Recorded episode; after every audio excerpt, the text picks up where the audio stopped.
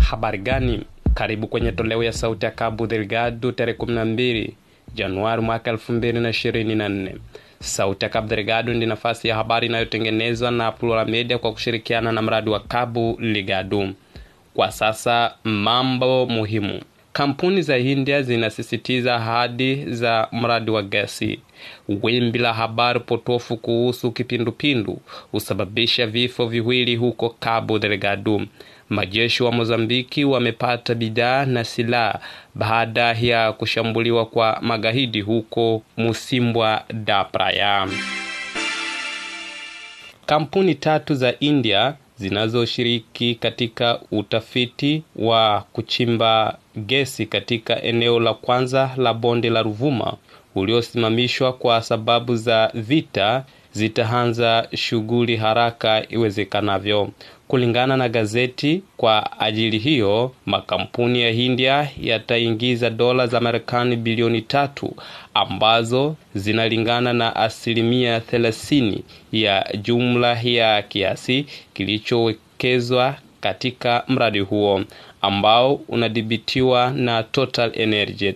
Ukweli huu ulitangazwa na waziri wa rasilimali madini na nishati Carlos Zakaria mwishoni mwa mikutano ambayo rais wa jamhuri Filipi Nyusi alifanya na uwakilishi wa kampuni tatu za India na katibu wa jimbo la mafuta na gesi wa India. Bila kutaja tarehe, kulingana na gazeti, Zakaria alihakikisha kwamba ratiba imeanzishwa kwa ajili ya kurejea kwa haraka wawekezaji wa Kihindi katika bonde la Ruvuma pamoja na kujadili bandi ya vipengele ambavyo bado vinaleta wasiwasi miongoni mwa pande zinazohusika.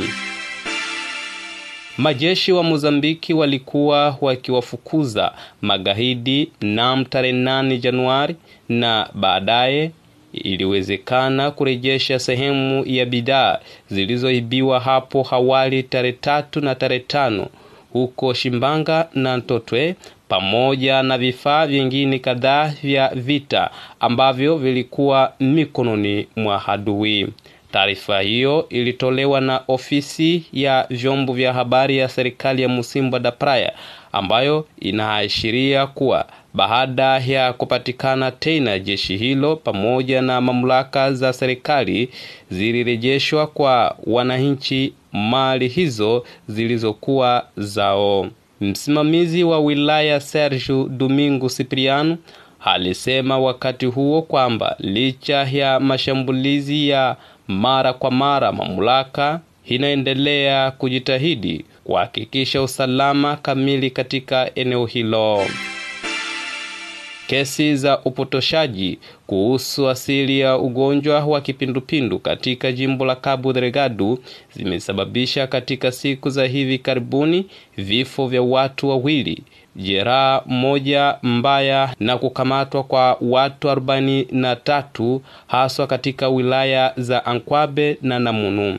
Kulingana na redio Mozambiki huko Pemba, nambari hizo zilitolewa na kamanda wa mkoa wa polisi huko Cabo Delgado Asani Fikiri, ambaye aliongeza kuwa angalau nyumba thelathini ziliharibiwa katika wilaya hizo.